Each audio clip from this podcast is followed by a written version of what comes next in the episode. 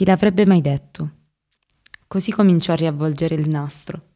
Poco a poco, fotogramma per fotogramma, fin quando la pellicola non segna una data.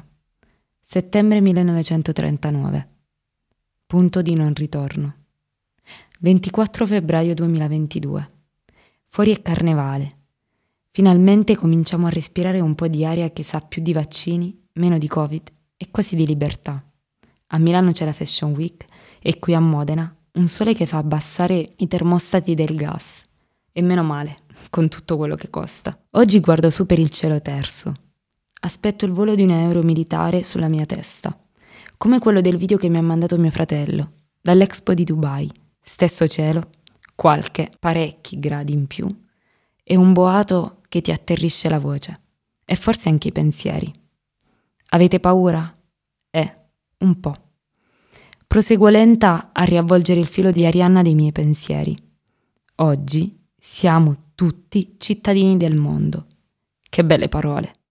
Come se bastassero a metterci l'anima in pace. Condivido un tweet, una storia di Willita che mi spiega che cosa sta succedendo ai confini non meglio precisati dell'Europa e la foto di quei due ragazzi con le mascherine che si tengono la testa, che fa un po' indie e poi che bello pensare che l'amore vince su tutto, che vince pure sulla guerra. O forse no. Ma non è un mio problema. In fondo ho fatto tutto ciò che il decalogo del buon cittadino del mondo deve fare. Quindi nasconderò con un po' di correttore i mostri della mia coscienza. Mi sembra piuttosto pulita. Già, piuttosto. Mi sembra. Mi guardo intorno. I bambini sono vestiti da Spider-Man e dall'intramontabile Biancaneve. I marmi bianchi della ghirlandina riflettono i palloncini colorati, botti, coriandoli e la città in festa. E dall'altra parte botti, esplosioni e le città in ginocchio. Che ipocrisia, questo tempo che ci illude questo secolo che ha fatto dell'abbattimento delle distanze e della globalizzazione i suoi stendardi. Adesso guarda attonito la sua sconfitta. Hai fallito, di nuovo, miseramente. Adesso, proprio adesso che bisognava annientare le distanze e non le città. Ci allontaniamo per sentirci più vicini. Lo vedo lì, disfatto, con la faccia tra le mani, questo secolo che guarda attonito gli esiti disastrosi del suo personale fallimento. Ma forse non è nemmeno colpa sua, e nemmeno colpa mia, tua, nostra.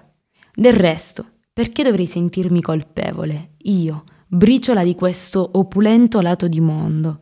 Se sta guerra la combattono esprimendo solidarietà a colpi di tweet e non di tavoli diplomatici. Che colpa ne ho io se non sono nato dal lato sbagliato del mondo? Se la mia preoccupazione della settimana è stata vedere in frantumi il matrimonio di Totti e Ilari Blasi, che colpa ne ho io se fuori il mondo accade? E allora mi limito a fare quanto basta, come il sale nella ricetta della crostata di mele. Entro su Instagram, scrollo la home, ansa, post, condividi la storia. E anche oggi ho soddisfatto la mia dose di coscienza. Ma adesso basta, che devo guardare le sfilate della Fashion Week.